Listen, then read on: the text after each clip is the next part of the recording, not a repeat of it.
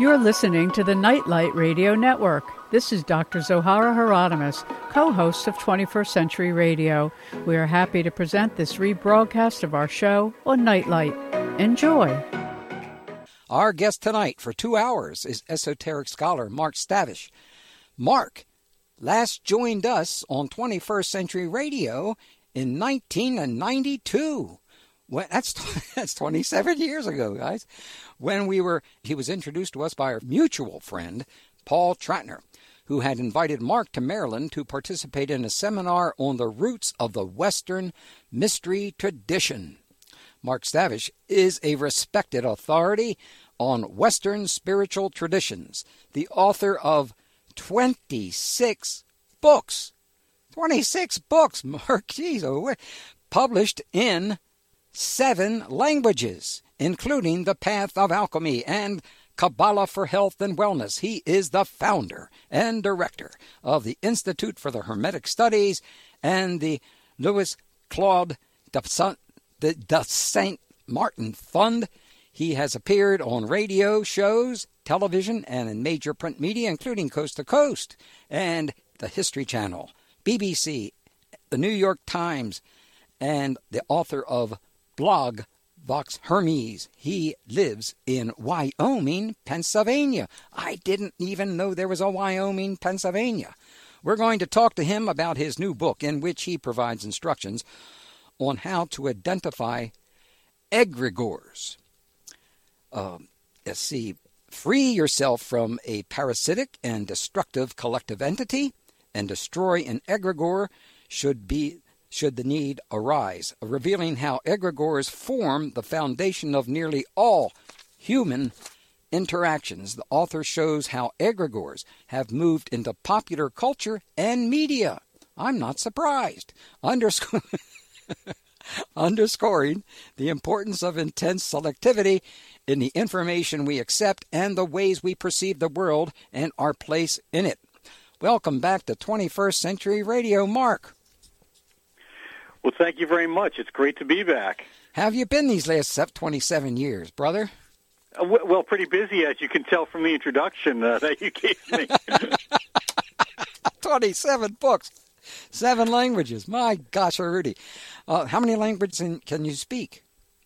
Well, I don't do the translations. I tell folks that what happens is someone just decides they really like a book, and then uh, they uh, deal with the translations with the publishers overseas. Because trust me, I, I do not speak Russian or Estonian. so, so you have you have a book in Russia?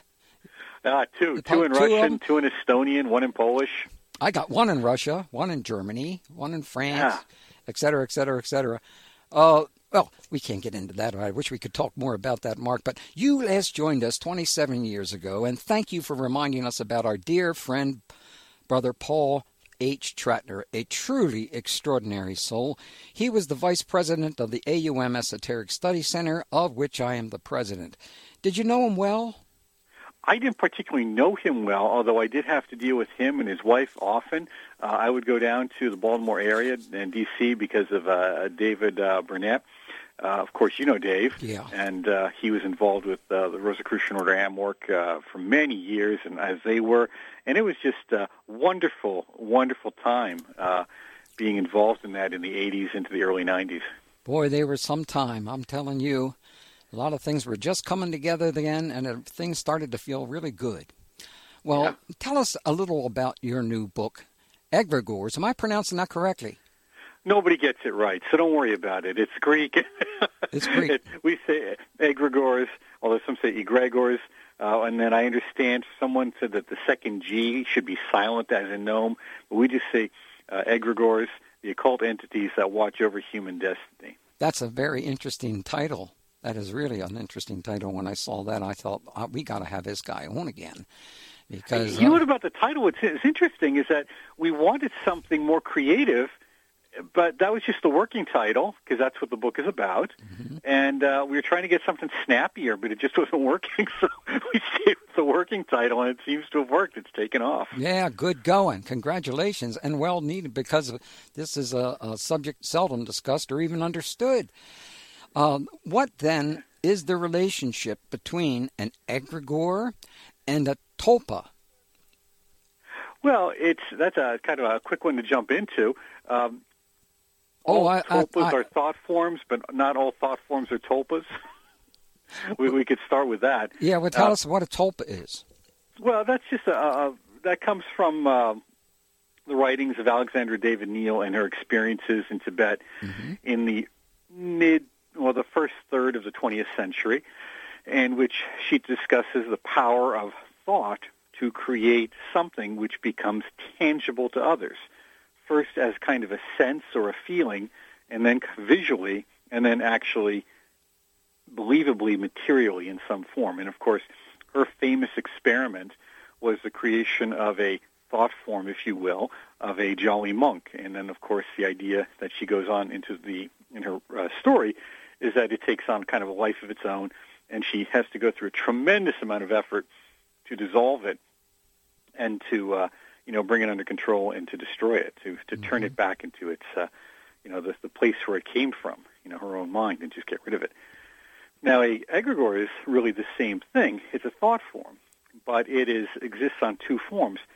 One is kind of the classical sense, and the classical sense of this thought form is that through our prayers and rituals, and through our visualizations, we down here on Earth, in the physical world, have the potential or the ability to connect to not only the psychic domain, but also the intelligences and entities that exist within the psychic domain.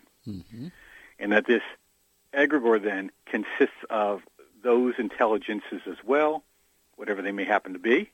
We could think of them as whether we call them gods or ent- uh, goddesses, um, demons or angels, whatever, or, or saints, and that these entities or intelligences can then work through this uh, tunnel, if you will, this psychic conduit which we have created, egregore, and its participating entities, and influence or affect life on Earth, and particularly for those who are involved. That's the classical definition. The other one which we deal with is kind of a more Jungian one, in which we just think of it as the collective attitude or beliefs of a group.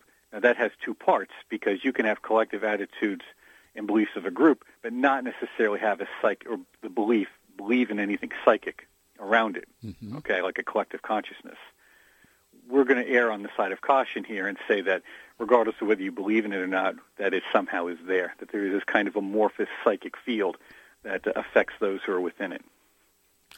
And that can be your PTA, you know, that could be your golf club, that can be your esoteric order. It can be anything.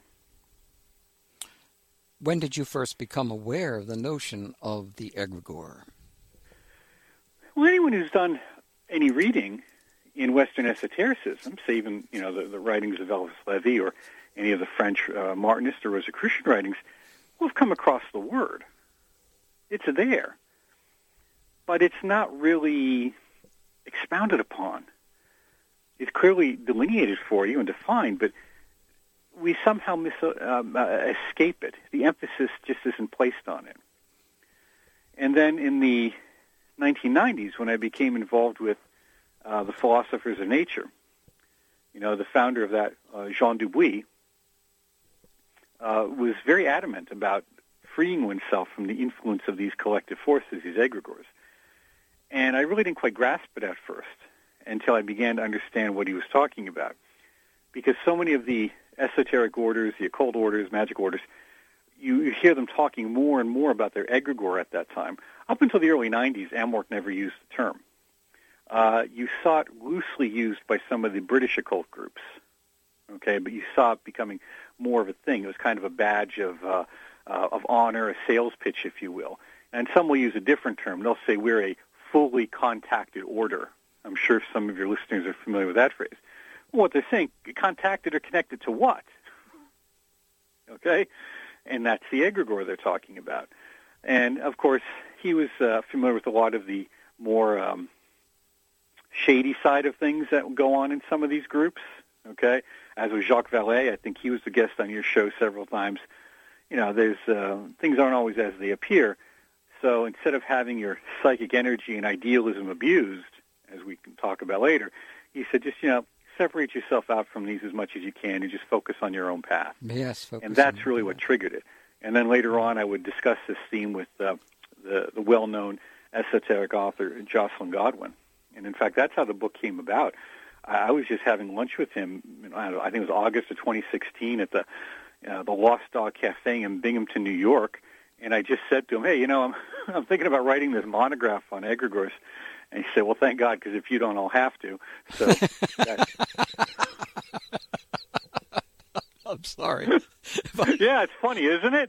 And then that's just it. Then it just took off. So it, it, it like an egregore, it, it, it took on a life of its own, and then the book was written.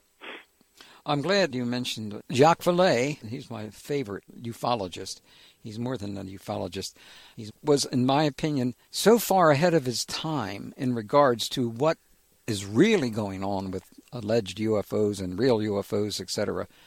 And I was just amazed as as to how he could protect himself from from falling into the same errors that so many other ufologists and others of, of uh, taking advantage of information which is not substantial. And that's one of the things that you point out before that if uh, you're going to be using information, make sure it's it's it's uh, some of the best you can get rather than maybe a bunch of theories, right?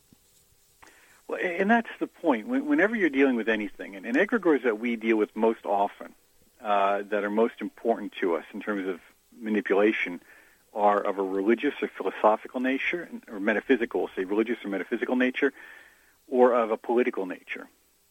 And because of that, what they essentially need to do is abuse our goodwill. And you know, people don't want to believe that that happens, but I, I've extensive, you know, professional and volunteer experience in social services, and can tell you that in almost all these charitable movements, your goodwill is is abused mm-hmm. extensively. Okay, and that's the notion of these things.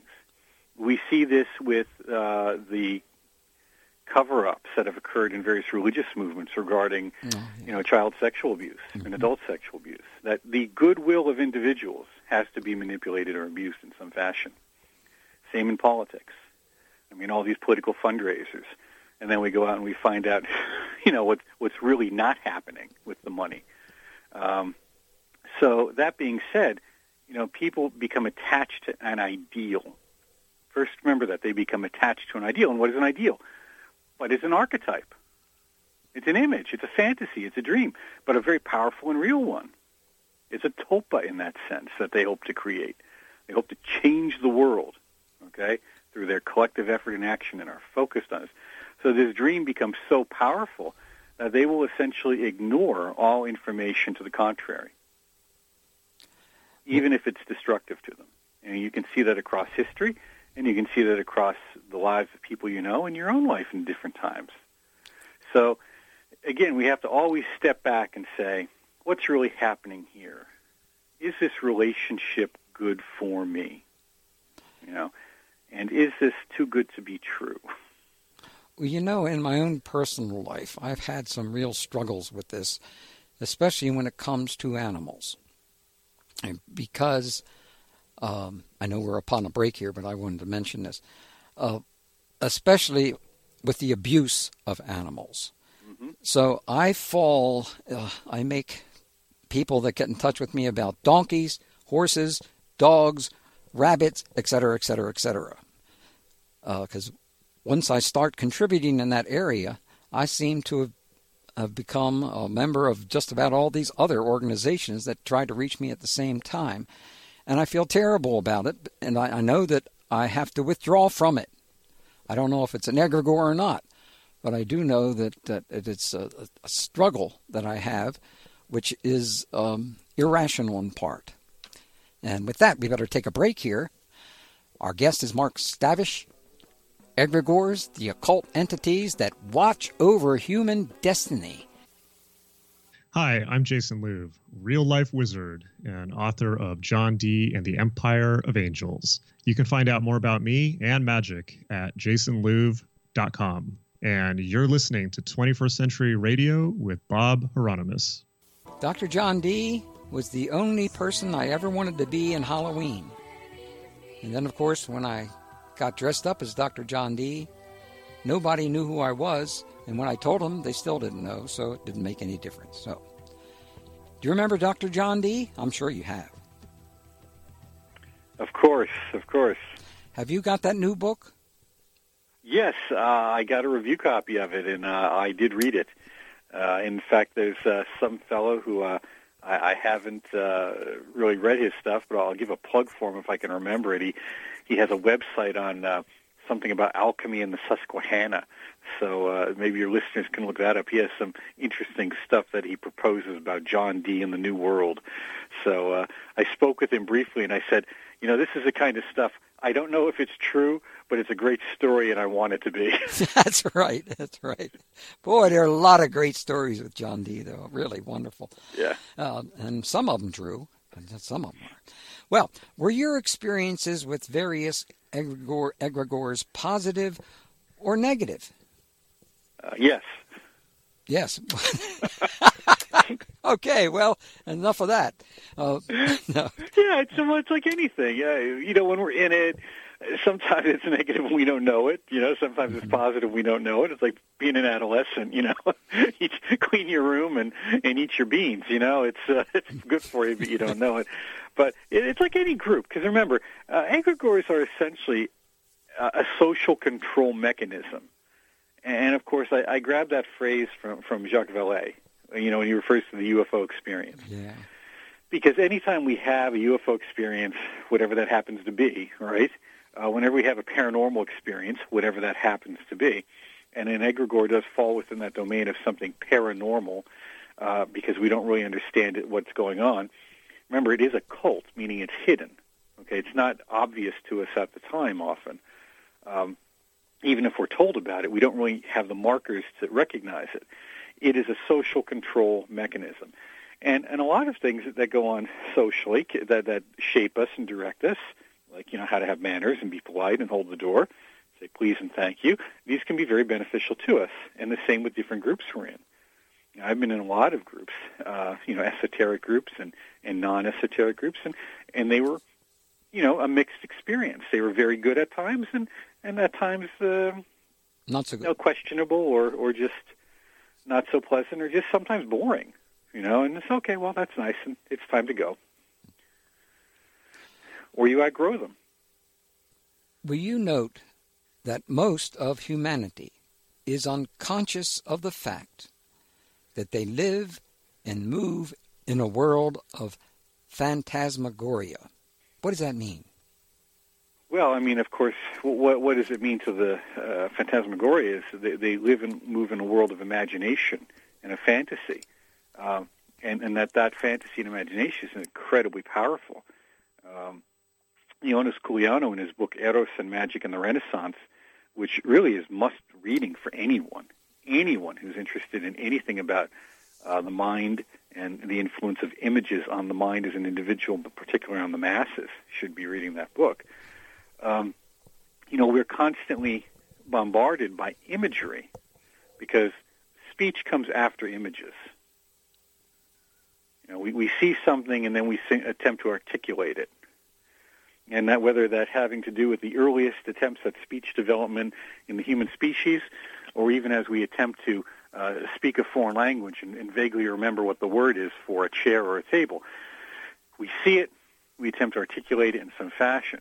So images have the most powerful effect on us. That's why the, the movement away from a literary culture, you know, we see that fewer and fewer people are reading, um, is extremely dangerous because not only does it mean that the certain critical functions and imaginative functions aren't being developed, because as we read, we have to stop, and even if we don't really know we're doing it, attempt to formulate in our mind an image or form of some kind of, of what we're what we're reading, what we're you know thinking of.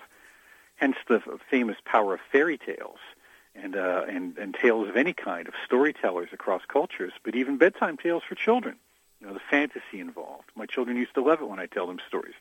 No matter how boring they were, they simply liked the fact that I was telling it to them. Sure. Now instead we have it fed to us, not just spoon-fed, but shovel-fed to us with a steam shovel, uh, constantly being hyper-stimulated with images of different kinds. And of course, they are not all equally powerful, but they're not um, inert either. they have an effect on our psyches, on our emotional response. Let's be clear. They have an effect on our emotional response. Well, you give several reports of some very negative experiences or egregores. Why did you pick those particular examples? And could you because they were extreme. I mean, I mean, if you're going to give an example of something like this, mm-hmm. I, I mm-hmm. felt that it was really important to give very powerful and extreme examples, because that way people who have had a similar experience would go, "Oh wow, I'm not alone." Oh wow, I'm not alone. it's both a good and a not so good thing. But many people won't have those extreme experiences. They may have something much lighter, but it gives them a perspective.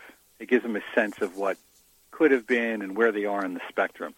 So I felt that if we were going to give a, uh, an example, you need something extremely uh, stark and polarizing so that it stands out. That's why I gave those examples. Mm-hmm. I also was just very excited. Every time I hear De- uh, Dion Fortune's name, the images from 40, 50 years ago go through my mind and the thrills that I had in reading her work uh, and and and feeling uh, that I was becoming part of something. But Dion Fortune used to say that the best way of judging the spiritual health of any organization was not to take its public teachings as statements or proof of its integrity. So, according to her, what's the best way to judge spiritual health? What, what was her best way of judging spiritual health? Yes. What did she say? I'm pretty sure she said to look at look at the the students, if I remember correctly. She said, "Look at look at how the, the students are doing uh, are, are are acting. That's mm-hmm. how you can tell the, the, the quality of it." I, I, may be mistaken, but that's what if I remember well, correctly. on page thirty, you noted, uh, "By their fruits you shall know them." Yeah. Okay. Yes. Yes. And, and, I was so I was so happy about this one particular area because her fruits are pretty great. Um, how do you feel about Dion? Well, it's you know it's very difficult because the um, uh, different esoteric groups appeal to different types, different char- character types and people, mm-hmm. and there is a tendency for us to gravitate towards the thing we're already strong in, and therefore create further imbalance we may not know it, but we do because it just feels so good because we're comfortable with it. Um, it's really important that in any path we, we balance ourselves out. That's why you see this, this terrible habit in, in certain aspects of the educational system today, particularly in private schools, where the idea is that, well, you don't really have to learn anything. You just have to learn enough to know how to look it up. I've had students say that to me in the university. Mm-hmm. Or the idea is, well, you know, I'm never going to be a mathematician. What do I need to take algebra for? What do I need geometry for? I'm not going to be an artist. What do I need to take art for? Mm-hmm. And the idea is to be well-rounded. And in that well-rounded, we bring out different aspects of ourselves that we normally wouldn't have.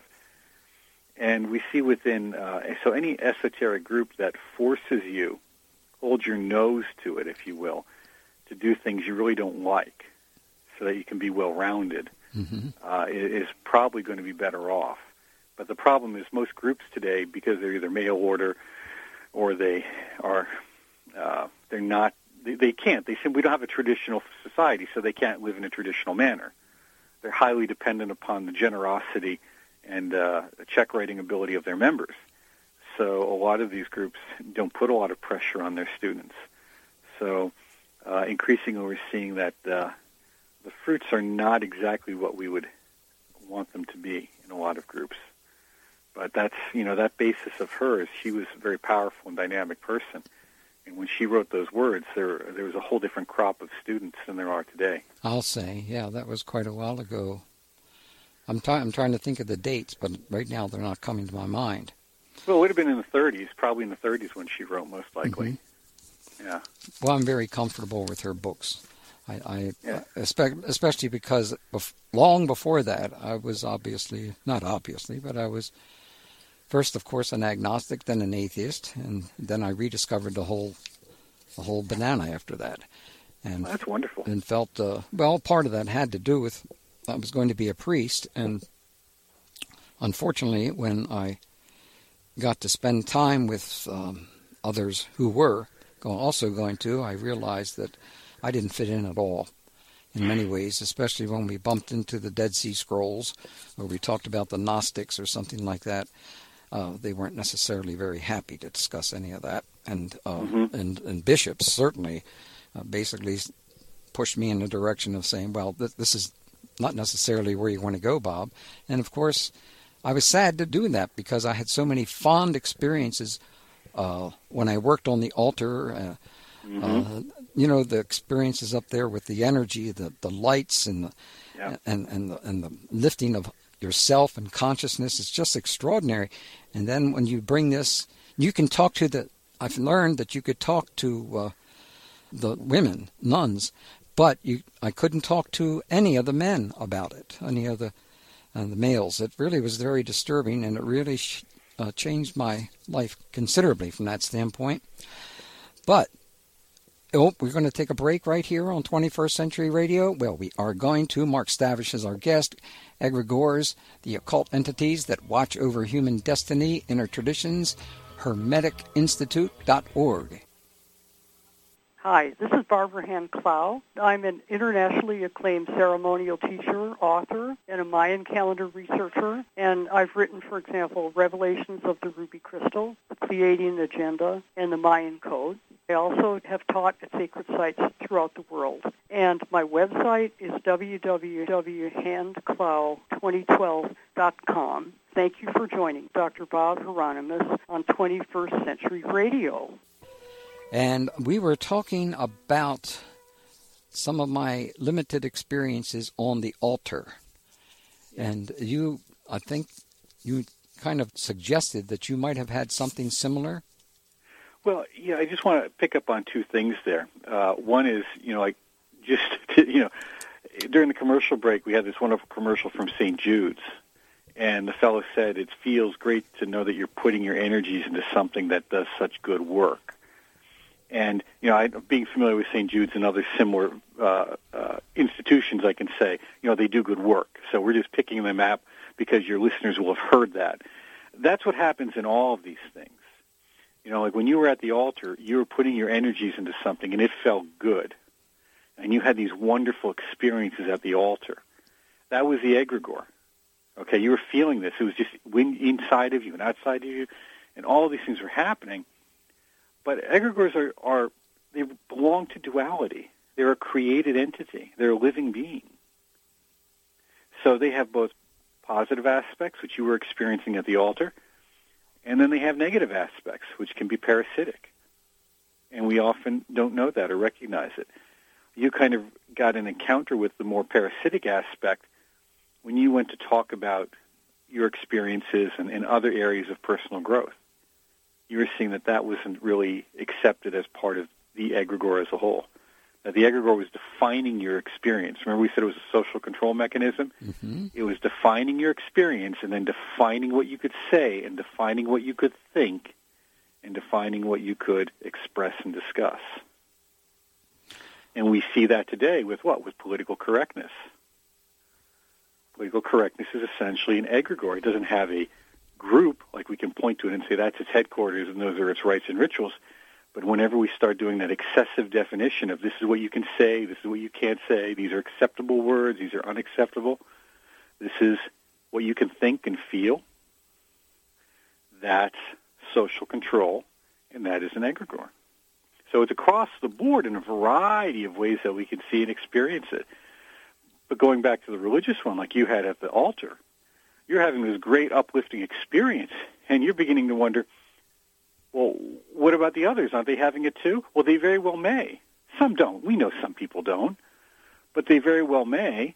But they just they can't integrate it. You know, they can't fit it into the overall, and then it's done, and they go back to their daily life. And you can't imagine how many people I've heard that story from that you just told. I have these great uplifting experiences, but then when I went to the rest of it, it fell flat, mm-hmm. or I was told not to think about that or to talk about that. Well, yeah, that's how you're guided anyway, not to think, talk about it.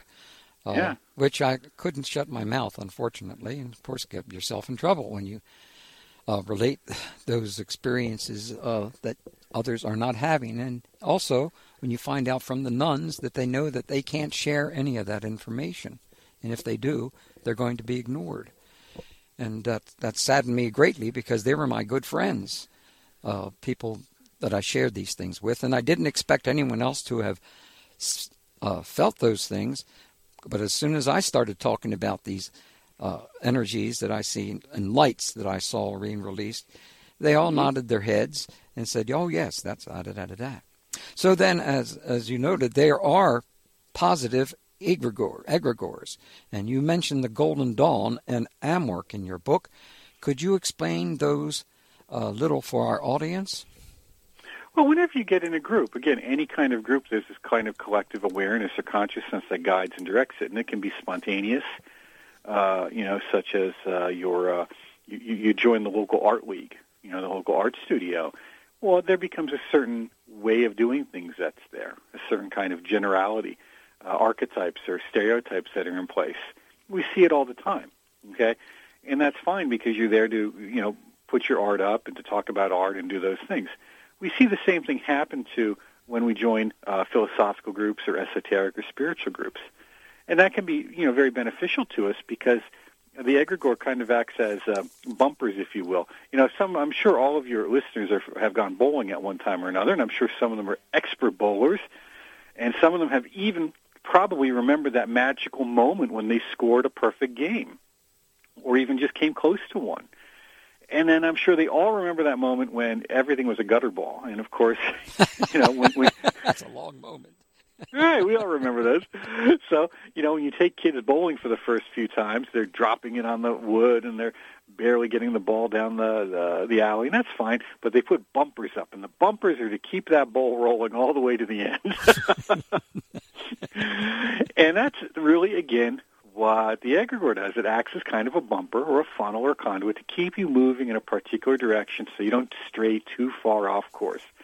Now, of course, you know those bumpers are up, and that ball may go all the way down, and it may just hit the right pin, and you get a strike or you get a spare or something.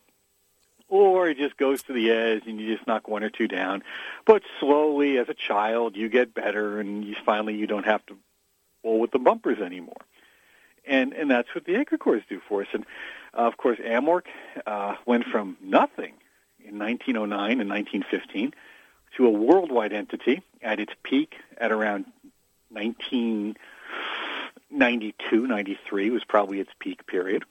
Uh, it's been on a catastrophic decline since then uh, for a variety of reasons. It's, it's gone wider internationally, but in terms of its influence and size, at least in the um, Anglo-Saxon world, it's not close to what it was. Um, so you have this wonderful organization in which you could have some meet some really great people and uh, have some great experiences. And that's a kind of esoteric egregore that was, was was really wonderful in that you know better half of the 20th century. The Golden Dawn had a different one, but at the same time they were more open about what it was and how it worked on the individual member. And um, we see um, uh, in the book where we talk about how the egregore can ingratiates itself into uh, the individual, and mm-hmm. Pat Zalewski, you know, elucidates that in his book on how that works. Remember, the peop- the person is willingly participating. You know, they're not they're, they're not just taken off the street. They're willingly opening themselves up to these other energies, these inner energies, both within themselves and external to themselves, these spiritual forces that are outside of them so that they can grow as a person, grow within that organization, grow within that psychic forces, and uh, become a more whole and more complete. So some of those egregores can be very powerful, they can be very potent and very positive. But again, because all of them are of duality, all of them can at different times become parasitic or even toxic. Well, how do you go about dismantling an egregore? Well, it all depends. You know, if it's if it's just a personal separation, you know, it, it's uh, it can be very difficult, but it can be done. And for example, they're not limited to spiritual forces. As we said, they're also uh, in pop culture too. We see them all the time. Okay, find anything that you're obsessed with. You have just an overwhelming attachment to in some way, uh, and you'll see that people just can't let go of some of the uh, either the heroes of their youth or their experiences of certain times. Um, it's like the guy who was in the military for you know a few years, uh, maybe when they're 18 to 25 or something like that, and it's been 20 years ago, but they're still wearing their U.S. Army cap or their Marine cap. You know, once a Marine, always a Marine, mm-hmm. and that there's not this is anything against Marines, but that's the nature of that overwhelming identification that's easy to see. Uh, we see other people who, you know, I've, I've been in line at Dunkin' Donuts, and you know, seeing people in their, you know, 50s and 60s wearing Ozzy Osbourne T-shirts and talking to people about this. Mm-hmm. It's becomes. It's not that there's anything wrong with this. It's about when does something become so strong that it becomes an overwhelming identifier for you and is controlling and directing your life whether you want it to or not. And that's the really important part here. This is the thing people have to decide. I'm not telling you not to listen to rock and roll. I'm just saying, you know, or not to join the military or not to do anything. I'm just saying when does the individual things that you're doing, could be the PTA, could be the art league, it could be anything, become so overwhelming in your life that that's all you identify with. That's what I'm talking about. How do you dismantle okay? the egregore, though? Well, uh, for yourself, you have to extract yourself from it, because dismantling it, we'll get into that in a moment. Mm-hmm.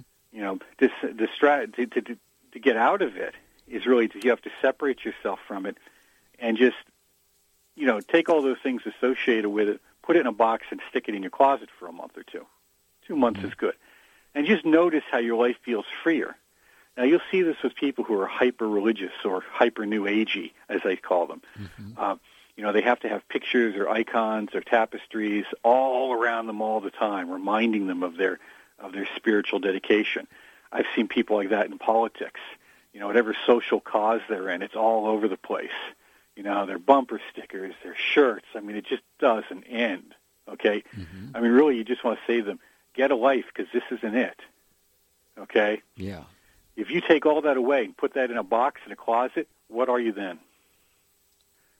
that's when the tension starts because that's when the free that's when you open up and have space see and in that space the person has to be who they are they first have to find themselves they have to have freedom to be who they are and be okay with themselves without identifying with all these external causes whether it be spiritual political philosophical or what have you okay remember it's know thyself the purpose of spirituality is know thyself you know not save the world mm-hmm. well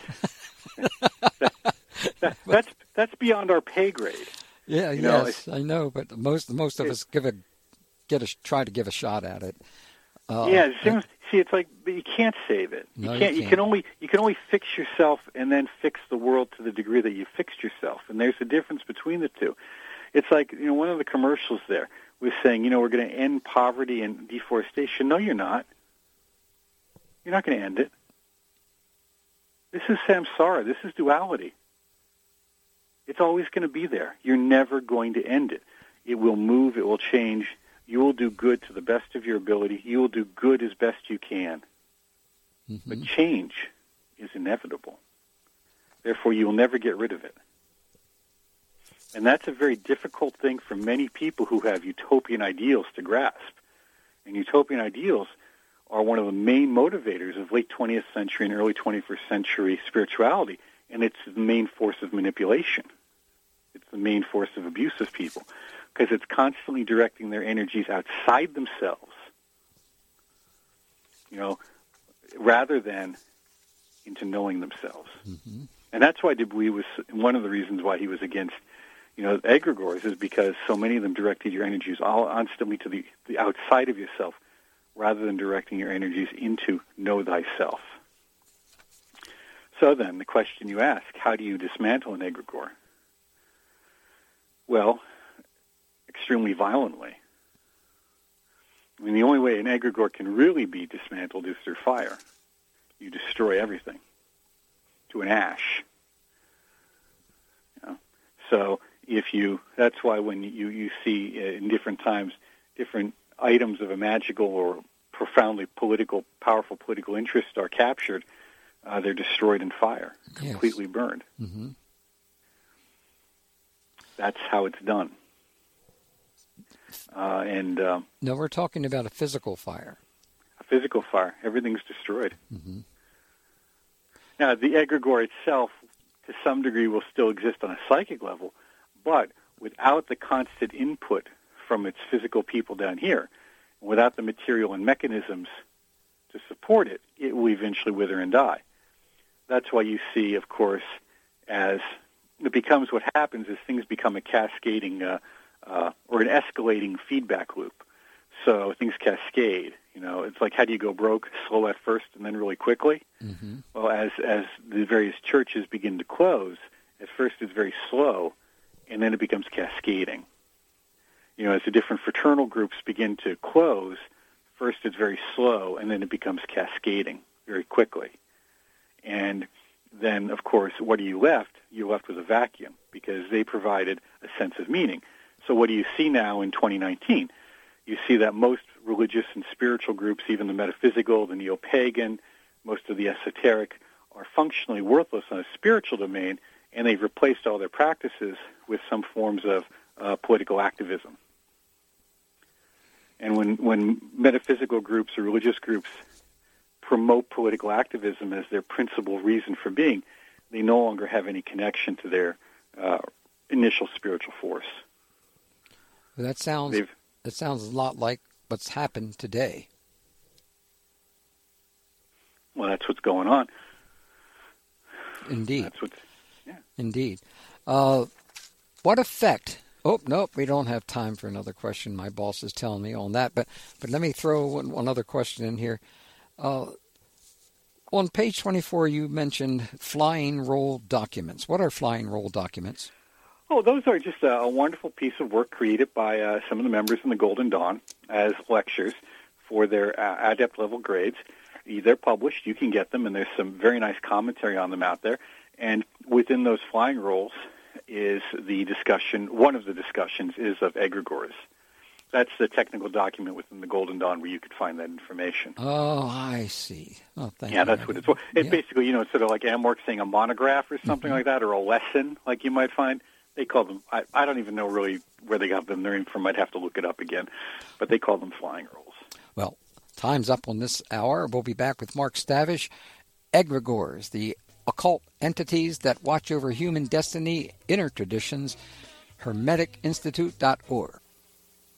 Welcome back to 21st Century Radio. I'm your host, Dr. Bob Hieronimus, our executive producer and research assistant, and my boss, who really bosses me around, friends. As uh, Laura Cordner, our engineer, is Anita Brockington. Now, our guest tonight is Mark Stavish. Egregores, the occult entities that watch over human destiny. It's published by our friends at Inner Traditions, and you can reach him at hermeticinstitute.org.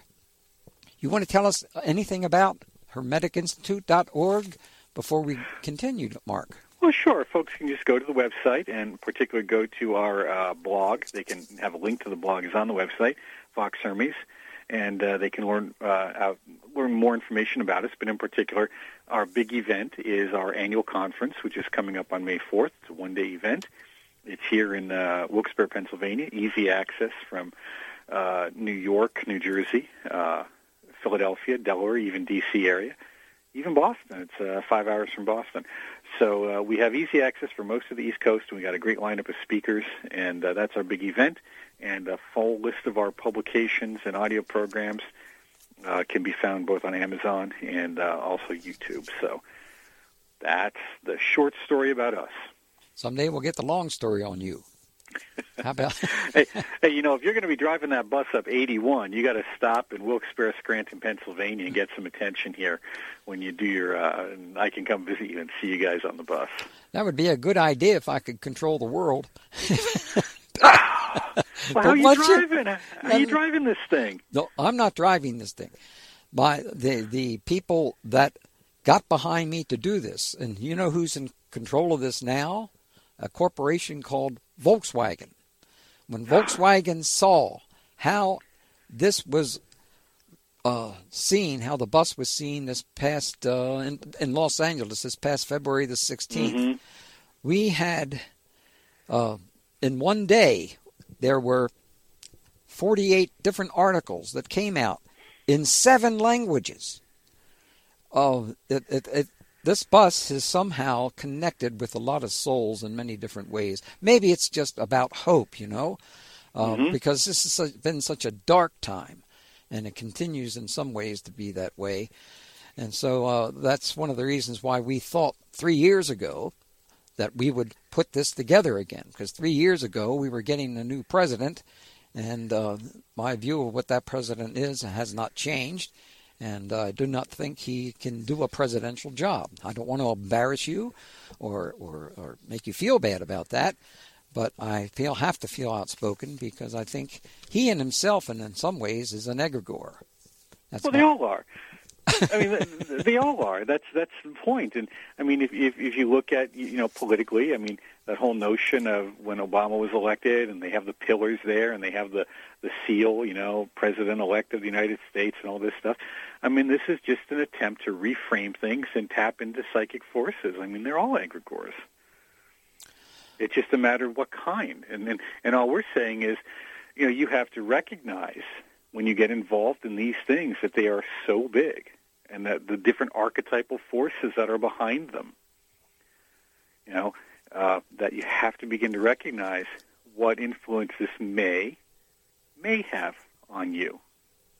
And and does it become all consuming? Does it become all uh, controlling? Do you forget yourself? Do you lose yourself in the greater cause?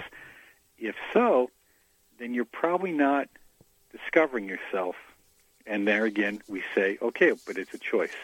It's either know thyself or serve the big cause.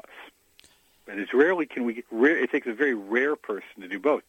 That rare person to do both would we say would kind of be a form of karma yoga, and that's uh, that's a rarity. There's one thing I have to ask about symbols because there was something on page 22 that I was interested in reading in your book. You state that today we witness the destruction of symbols and analogies by an unprecedented reification of them. Uh, could you interpret that for me? Well, we're constantly, uh, again, reframing, taking something out of context and turning it into something else that it isn't. Um, and often, one of the things we do is overly psychologize things. We see within occultism and esotericism, one of the things that occurred very heavily from uh, probably the 40s on, but by the 60s and 70s, 80s, it was just it was it was on steroids. What was turning everything into some kind of Jungian archetype. Mm-hmm. I mean, I mean, not even ever having read Jung and even knowing what it is, just kind of trying to turn into some notion of, well, this is you know what, what is an archetype or or that kind of image, not realizing that these are not inert entities. These are are not inert symbols. That there's a force or intelligence behind them and that it's uh, you know intelligence means awareness, just like you and I have awareness, and not not just like a computer program isn't some kind of intelligence. This is something else. There's a, a limited or vast, depending on what we're talking about, degree of self-awareness. So constantly reframing that, uh, constantly destroying symbols in that manner. Mm-hmm. Well, as I'm sure you're well aware of the work of, um, and you mentioned him already, Carl Jung and others, especially that uh, Rollo May, who gets into discussion, deep discussions, and for decades, concerning the importance of symbols and the fact that that uh, one of the serious problems we have in the world is that we do not have a set of symbols. We do not have. We are. Lo- we have lost the symbol, meaningful symbols. Let's put it that way, and that kind of thing.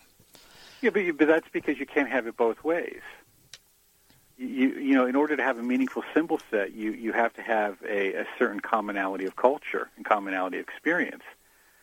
So when we decide that cultures are interchangeable and cultures don't matter i mean real, you know reality is when people talk about multiculturalism they're not really talking about culture. They're talking about a restaurant. They're talking about a style of dress. They're talking about maybe a language mm-hmm. which of course languages define how we think and perceive but they're not really talking about culture. They're not talking about deeply held and embedded values. Because when you do that, we realize that too much multiplicity is a Tower of Babel. It's chaos. Just as not enough of it is sterility and death. Mm-hmm. So it's, you know, between these two extremes of inert nothingness, if you want to call it that, and just rampant change or motion, you know, we try to find some meaningful existence in this cosmic scheme of things, and that's where things arise. So if we're going to have symbols that have meaning, that means we're also going to have to have common experiences that have meaning. And again, this is have, goes back to the notion of how much of an individual are we, how much of role is the community, and um, I mean these are just you know, these are just the tricky and difficult questions of the age. Well, let's let's return to where where we were before. What effect and focus do you think magical practices have upon politics and world events? I think there's two answers to that question. One is we have the popular notion of, of magical uh, action. And of course, we, we had all these folks getting out there and, you know, praying for world peace, you know, as a joke became, instead of peace but peace and we have all these folks getting out there and, um, you know, going to pray for the uh, failure of, of the president on one level or another. And at the same time, nothing really happens. Okay, and, and the reason is multifold. One is because um, real magic takes place in silence. It takes place in secret. That's why it's called an occult art. The other thing is what you're seeing with these public displays, with these public prayers, you know, pray-ins for this, pray-ins for that, whatever it happens to be. Pick your, pick whatever happens to be in the news. Okay. Uh, again, it's a public event, so the energy is quickly dissipated. However, there's the other notion of real occultism, real magic, and that is something that most people will never hear about. Now, we do talk about in the book the revivification of an egregore, and it had to do with the attempt to revivify uh, an Italian egregore, the imperial uh, Roman egregore. Not imperial, but it might have been. Uh, it was one of the ancient Roman egregore after uh, World War One. And of course, the folks involved in that attribute the success, Mussolini's success on the March on Rome in 1922, I think, to their efforts mm-hmm. or the mm-hmm. efforts of that ritual in some degree. So we have those very direct magical applications. Okay. More importantly, we have a very real magical application, which is what I talked about earlier, which is where you have highly paid consultants in media and in psychology manipulating the message and the images and the tones and the sounds and the colors all in very precise ways in an effort to influence people to feel and believe, not think or know, but feel and believe a particular idea and therefore undertake a particular action, namely vote for their candidate or support them in some manner. That's the real occultism, and that's the real magic. And we need to really wrap our heads around that. What's the importance of silence? Because that's where the terror is met. That's where you get to know yourself and know what you're made of. And that's where you get the real insight and wisdom about what matters and what doesn't. And when you, you know when you when you run into folks who are constantly talking about their so-called psychic or spiritual experiences, you immediately know one of several things. One is they're a dilettante. Two is they're a fool. Uh, three is they're psychically obsessed. and uh, fourth is, well, fill in the blank with anything you like there. They're attention seeker, what have you. Because anyone who is constantly talking about their so-called psychic or spiritual experiences probably isn't having them. Or if they are, doesn't understand them. Only in silence do we grow. Only in silence do we allow our dreams and our insights and our realizations to manifest, but also our goals.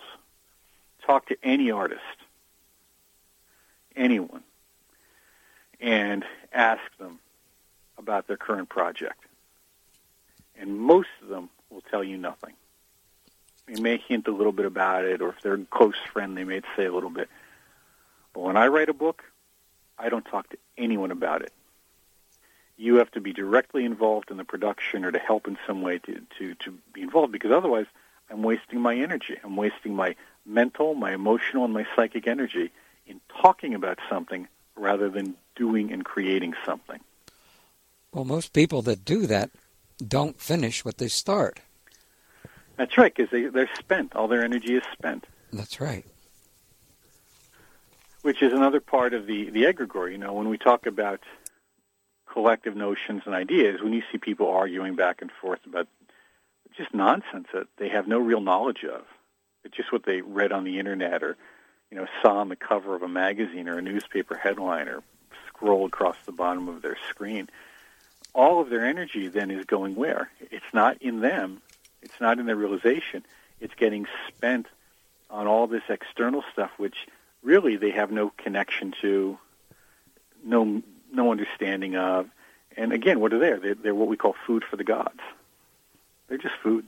They're just fertilizer for whatever psychic entity they're feeding. Well, we need to take our first break here on 21st Century Radio with Mark Stavish. Egregores, the occult entities that watch over human destiny Inner Traditions. And uh, also contact him through the HermeticInstitute.org. Now, do you think we think this book is important? Well, obviously, we do. Hi, I'm Glenn Kreisberg, author of Spirits in Stone and co founder of the Overlook Mountain Center in Woodstock, New York, overlookmountain.org. And you're listening to 21st Century Radio with Dr. Bob Hieronimus. Keep listening. Are you there, Mark? I'm here. You know, Bob, I want to say thank you very much for that. You, know, you were talking earlier, just when you went off the, before the break, about you know the cost of the production here, and, and folks need to understand that. You know, at the time age that we live in, these things cost money to have. You know, good shows with uh, that are informative and educational, and and that's what they've got here. So your branding of 21st Century Radio is an egregore, and it's a positive one. So well, thank you. Good old egregore there. no, but this is something that we uh, most people don't realize. We don't make any money on this show. We yeah, pay for it. And, and that's the reason why and I'm sure there are things that you do that are very similar because some things are just so important that in the area that I live in Baltimore, which needs to learn more and more, not just about this, but about so many other things uh, that are not talked about on corporate radio. Uh, since we're really not corporate, what we'd like to do is make sure that this information gets out there. And and uh, the, all the guests that we've had on have all been so generous in many different ways from that standpoint.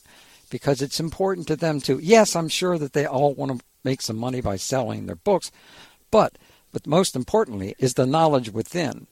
And uh, I, i'm much concerned as many others are about the problem of books from the standpoint in the future i don't know how many more decades we've got of I just love holding books and reading them. Um, you know, I, I just love it. Mm-hmm.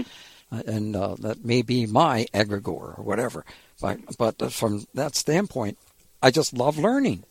And, and that's just a wonderful thing to be able to do these kind of things. So it, it's, uh, it's, it's more or less like, I guess you might say in the, in the old days, in 1968, we'd say it was just kind of my karma from this standpoint to, to, to, to help uh, put that together. It's the same way we found AUM Esoteric Study Center, which was the first in the country to to uh, uh, get state support and being granted uh, so that we could grant degrees and that kind of thing. It was a hell of a thing to accomplish, and uh, I'm glad that we did it so many decades ago from that standpoint. Well, Okay, back to where we were. We were talking on about the magical practices about, uh, upon politics and world events.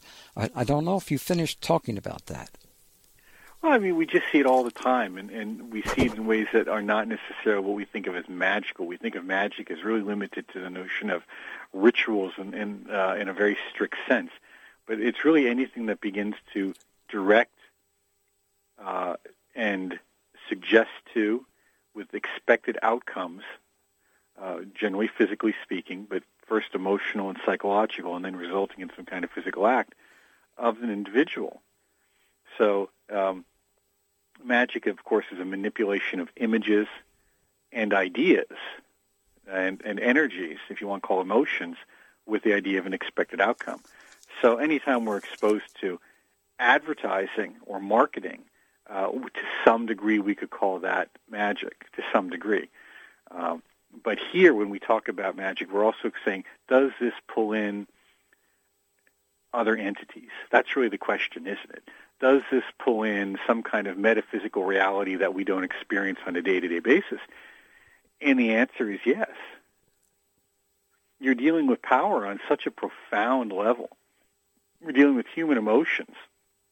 I mean, what it takes for an individual to want to be a congressman, a senator, you know, a president, a prime minister. These are powerful emotions, powerful desires. And we, you know, they, they all sell themselves to some greater or lesser degree as, you know, saviors of the people. But at the end of the day, you know, very few are that. Mm-hmm. And with that, as we focus on these things, whether we like to admit to it or not, or acknowledge it or not, we surround ourselves with a variety of psychic energies or forces. And we give a very good example of that in the book. And in fact, uh, it was uh, mentioned we had uh, a book that almost everyone is familiar with, most all your listeners, you know, uh, Gustav Davidson's A Dictionary of Angels. Oh, yeah. And he talks about, as he's writing this book on angels, how, you know, he was bedeviled by angels and in the introduction, he talks about the different experiences he had. Uh, probably the most famous one was um, Robert Masters. Oh, okay? gosh, and yeah. Oh, you had a great section in your book on Masters and uh, and his wife. I spent a lot of time with his wife. My wife spent a lot of time with Masters. Mm-hmm. Uh, uh would you tell us a little bit about them? Well, sure. And in the book, we have uh, Robert Masters and his wife Jean Houston, who wrote Mind Games, and I think John Lennon did a song to Mind Games. Yes, he I, sure I did. Yes, he yeah, did. he did. I didn't yeah. know it was connected. And in that book, she talks about the creation of an egregore or a collective mind. And in fact, the whole book, Mind Games, is written for the purpose. It's written as, and it's not to be read. It's to be read to the group for the specific creation of a egregore, of a of a of a group mind. Oh, it's very clear that's what it's about. Well, her husband, uh, that is Robert Masters, was writing a book called Eros and Evil: The Sexual Pathology of Witchcraft, and uh, I don't have it in front of me, but I think it was written sometime in the mid '60s. I, I think early '60s, mid '60s. Oddly enough, he, he he went out to the Ozarks, uh, I think to Arkansas to, to write it and he tells this story of, you know, he's doing all this research, which means he had to have taken it with him. You know, he probably took, you know, we'll say a couple, you know, boxes of books with him or manuscripts to do this research.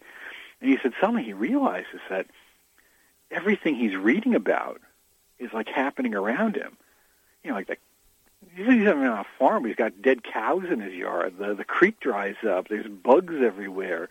Um, there's infestations of spiders. There's just general doom and gloom and power that hangs over the house. And his friends who visit him just say, "This is what are you, Robert? What are you doing here? This this place is just horrible." And so everything is just going terrible for him. And then finally, when he finishes the book and sends the manuscript in, everything lifts. It's all gone. It disappears. Mm-hmm. And his description of it, I think, is in the small book which he wrote called um, "Swimming Where Madmen Drown." Yes, I, I that, yeah. I think that's the name of it. I believe that's where it is. Uh, Swimming Where Madmen Drown. And he gives a description of it in there. And of course, you can find it online or you can read it in the book too.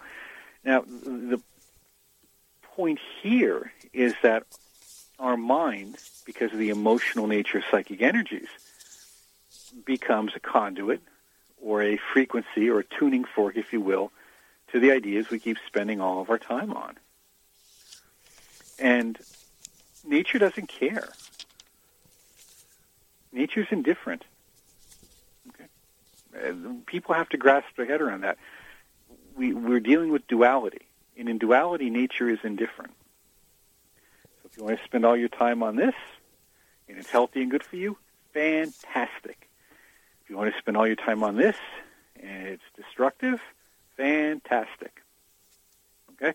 No different than if you want to, you know, have a, a diet of a pound of sugar a day or, you know, a healthy diet a day. Nature doesn't care. It just responds accordingly because that's how we as individuals grow. That's how we learn how to make decisions. You know, something we're always intervening all the time and keeping us from learning how to solve our problems. I mean, if we had a giant nanny state, then you know, then no one would ever grow because there'd never be any friction, at least in theory, right? Right. Problems. Mm-hmm. So you have. That's why utopias are, are ultimately always degrade in totalitarian states. That's why I don't trust anyone who tries to sell me a utopia. It's going to be hell on earth. It can't be any other way. History shows us that. So when we when we focus our, our minds on all these things, we draw them to us. We draw them right to us, and then we begin to experience them more and more in our environment. That's why I place so much emphasis on media. You know, I mean, I'll get Netflix, and Netflix is like dystopian future central. That's right. Yes. and what's the message is constantly feeding you? Well, well, what are some of the most powerful egregores that we are encountering today? Is it just media or more beyond that? Well, media is the mechanism. Media is the delivery. It's not the message. I mean, you know, the medium is the message to some degree in that it's visual, so it goes in more easily and we, we react to it more quickly. But, you know, political correctness, it's an insidious and destructive parasitical entity. Okay, we see it particularly in, uh, as I saw it in social services and education, how, how fundamentally evil it is. You have fundamentalist Islam, okay, which is a powerful and destructive entity, you know, international. Um, we have, you know, of course, the war on terror and the surveillance state. You know, the surveillance state is, is what we've come to accept in the name of security. Keep me safe from myself. Keep me safe from everything. Life isn't safe. That's all there is to it. You know, so if you if you want to trade off your security, you know, all the time, all the time, then you're not going to have any. You're not going to have any any anything.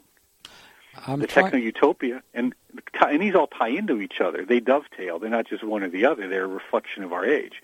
And then, of course, there's the techno utopia, uh, that wonderful one that they keep you know shoveling out at us from uh, Silicon Valley in Northern California. I mean, this notion that we're going to have transhumanism and live on eternally in our sex bots and just be you know perfect in that way. You know, all of these are, are potent egregores and of course then dystopian futures too. This notion that uh, you know the the future is going to be just uh, one giant uh, you know crap fest. And it's probably going to be a combination of things back and forth because change is what we're always going to be facing. Things always come and go and change, but all of these are powerful competing emotional drives that have within them different audiences that they appeal to but they all keep people from having to be responsible for themselves and to discover their own inner spiritual nature. Well, that seems to be the danger throughout losing uh, your inner contact, your inner work. But the way I work in my artwork is just as you would never tell anybody what your book is all about before you've written it. I would never discuss with anybody exactly what I'm painting and why I'm doing it. I will I will explain it afterwards, but never Mm-hmm. before, um, because that also allows me to see if I am a- able to communicate better in that way. If and, that that is important to me from the standpoint of the some of the murals that I've done, especially the ones at Johns Hopkins University, uh, that that deal with our country losing its democracy and becoming uh, more or less an, uh, an oligarchy and corporate dominance and control from that standpoint. We're, hey, we're about ready to take another break here, Dr. Kortner. Yes, we are. Break number 75 with Mark Stavish. Egregores, the occult entities that watch over human destiny Inner Traditions. Hello, this is Synthia Andrews, co-author of On the Edge of Reality. You can learn more about me at my website, thepathofenergy.com, and you are listening to the 21st Century Radio with Dr. Bob Hieronimus. with our guest Mark Stavish. Again, the book is Egregores, the Occult Entities That Watch Over Human Destiny Inner Traditions. Um, you note that the Martinist order and its numerous variations have played a major role in European and American esotericism in the 20th century. Could you provide some examples, please? Well, I think that um, you know the Martinist order, uh, which began uh, in the late 19th century uh, under the guidance primarily of Papus, uh, had many uh, variations and uh, there are many uh, versions of that order uh, today. Some of them large, some of them small. Probably the most significant is the in size that is is the traditional Martinist order or TMO, which is essentially a branch of the Rosicrucian order AMORC. And um, they are, as they build themselves, a Christian uh, chivalric order, a Christian mysticism. And I think within that degree, uh, they maintain uh, a structure of initiation, three degrees, of which the third is the most important uh, for members, of um, teaching the fundamentals of, of, of basic uh, mysticism, Kabbalah, uh, esoteric theory and practice, um, and what they call the way of the heart. And that's because of the profound influence of the writings of Jacob Boehme um, on Louis Claude de Saint-Martin uh, and his his writings. So that has had a, a big influence. I don't think people know of it as much or as well as say the Golden Dawn. Of course, the Golden Dawn is is magically oriented. Uh, Martinism had, and different groups have varying uh, expressions of this, a, a magical component or a theurgic component, but that's later on. That's after you've kind of gotten your third degree, and not all of them have that. Martinism is a very nice group, and TMO. I mean, I I enjoyed it back when I was in it, and uh, I found it very very helpful in many ways. And it still exists. Yes, it does. It does. Uh, and uh, there, of course, you can go online and look up Martinism, and you'll see, I don't know, maybe 20 or 30 different Martinist groups. Uh, it's hard to say which ones to join and which ones to avoid without seeing them by name mm-hmm. and and they all are a little different. You know, mm-hmm. uh, what's nice and and the thing about TMO is if you're in it, um, they tend to have local groups, heptads as they call them, or chapters, and uh, you can go there and get your initiation. Um, and so the other groups. Other groups are a little different. They have their their rituals too.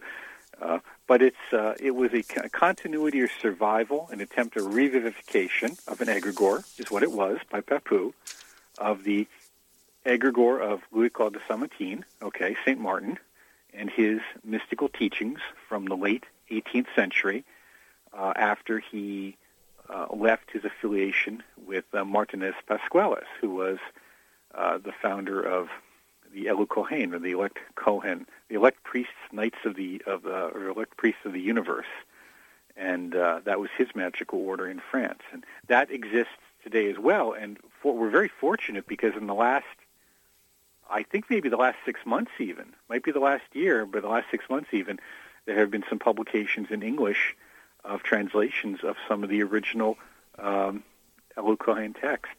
Hmm. So we live in a wonderful time uh, for getting a lot of French occult material translated in English, uh, and there's a lot of wonderful stuff. But at the end of the day, it, it needs to one be practiced. Now, Cohen's placed a great deal of emphasis on their egregore, and so does Martinism. Martinism placed a great deal of emphasis on that psychic channel, if you will, that connects it to the invisible.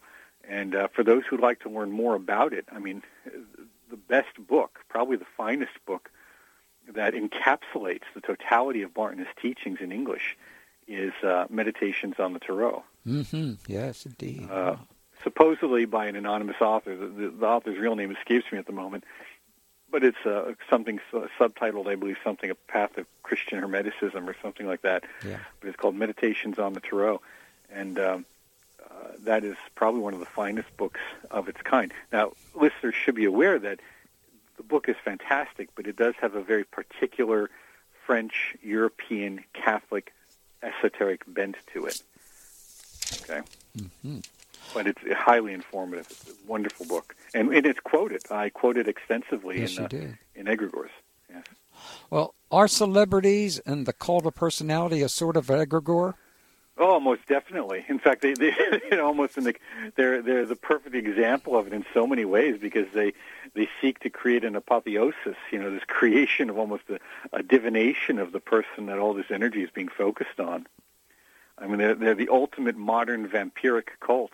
You know, mm-hmm. trying to suck the uh, the, the psychosexual energy of adolescents and twenty somethings everywhere uh, into their uh, into their creation of their, their image of themselves and their empire, their media image and empire. Well, in your uh, in your book, you discuss the question of where does fantasy become fact. Uh, you look at the famous Angel of Mons phenomenon. Mm-hmm. Could you explain that and why is it important? Well, Angel of Mons is, is wonderful because it is it's based on a, a fictional article that was written by Arthur Machen, some say Machen. I have to check the pronunciation of that in 1914. And he was a member of the Golden Dawn for a period of time, and uh, he knew Waite, and uh, so he had an interest in these things, as, as did many people in, in those literary circles. And um, he wrote propaganda, you know, for the British War Office, for the Home Front and he wrote this book, or excuse me, this article, uh, which was a piece of fiction, really when the uh, the war became apparent was not going to be over in, in six months. Yeah, I was. You know, guy, yeah. This was August 1914, or a little bit after August 1914, and uh, the BEF, the British Expeditionary Force, uh, had been shattered and, and was in retreat. Yeah. And um, he wrote this fictional article. Uh, and if anyone looks at newspapers of the period, you'll notice that you have poetry in there, you have gossip columns, you have a lot of things in there that you don't have in modern newspapers, except maybe some small town ones that still might exist out there. So there was this fiction in there as well, but it wasn't labeled as such.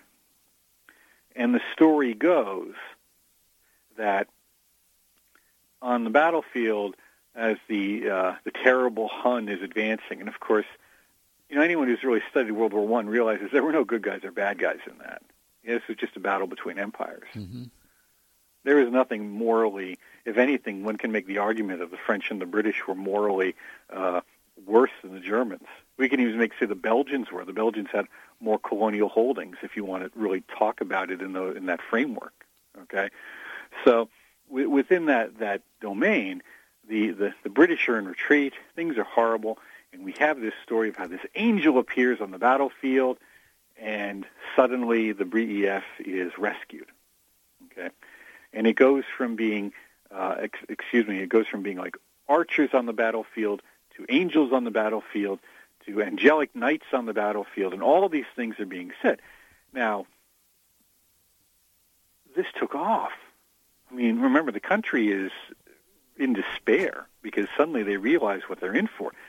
And people don't realize as we come upon the, you know, the hundredth, you know, the end of the hundredth anniversary of World War One, you had entire graduating classes from entire towns that were wiped out. Yeah. I want you to think about that. I want you to think of your entire graduating class, all the male members of it, except for maybe five of them, dead. Okay, and that's that's what it did. It wiped out entire towns. Okay, on both sides of the conflict. So it was a terrible event. So people took on this. Preachers were preaching this story from the pulpit, and it just took off like wildfire. Now, it wasn't true, but people believed it. And then when they would interview soldiers, soldiers would often say things like they thought they saw something. Well, they had been in retreat. You know, they had not slept for two or three days. They were thirsty. They were probably, I don't think they were gassed by that time, but, you know, they were still not in a good mental state. Um, they're hallucinating a variety of things. Who knows what they were really seeing? But they were beginning to tell the story as if it were true. So the uh, British Society for Psychical Research actually went and investigated it, and they said that there was no support for any of the stories of ever actually happening. And they, they researched it very early. The war was still ongoing when they were involved with it. Um, so there was early efforts to try and understand it. But that's important that you can do this and uh, it begins to be true. There's a, there's a saying. I don't have the words in front of me, but there's actually a Sanskrit saying about you know pounding the post, meaning if you pound the post often enough, people will begin to believe that it's true. You say it over and over mm-hmm. again, and it's the basis of what's called the big lie. Yeah, that's right. But yeah, but if you look at it, it's it's again when when we trail things back, always ask, you know, who does this benefit? Who does this serve? You know, where where are my ideals being manipulated here? Mm-hmm. And that's the thing. How am I being pulled along here? Rather than is this possible? It's like I said to you earlier, you're not going to solve hunger and starvation. It's not going to happen. But you can mitigate it to some degree where you're at. You can do some good where you're at. All the great teachings have said that. You can do some good where you're at. But at the end of the day, spiritually speaking, we have to come to know ourselves first, and only then can we actually do what we think of as the true good or the real good of helping relieve human suffering, which is fundamentally comes from ignorance. And what egregores do is they can either help us along that line towards independence, just as crutches help someone who is injured begin to walk again, or a child learn from crawling to walking to standing, like we said, the bumpers, or they can become a shackle, something which holds us back. It's really up to us in that regard. I think maybe in terms of do, when when do thoughts become realities, we see that with um, my, my favorite one was the example. It's getting dated now but uh, not as dated as Angel of Mons, but the, the famous Slender Man phenomena from a few years ago. Yeah, you meant to talk about that in your book as well. Yeah. yeah. And of course, that took off and, and became the subject of several movies. You know, and then the movies become, uh, you know, they feed into that psychic energy. Especially for young people, children. Right. Uh, and you also note that evil does not need to control everyone it just needs to influence the right one. Yeah. Yeah. Uh, talk about this for us, please. We, have got about simple. We got only a couple minutes left, so I thought yeah, this was important. You know, you know, if you if you, you have to, I don't need to control everyone to get the job done. I just need to control the right ones. Mm-hmm. And a perfect example of that would be I don't need to influence everyone. I just need to influence the 12.5% that vote, if you want to put it in those terms.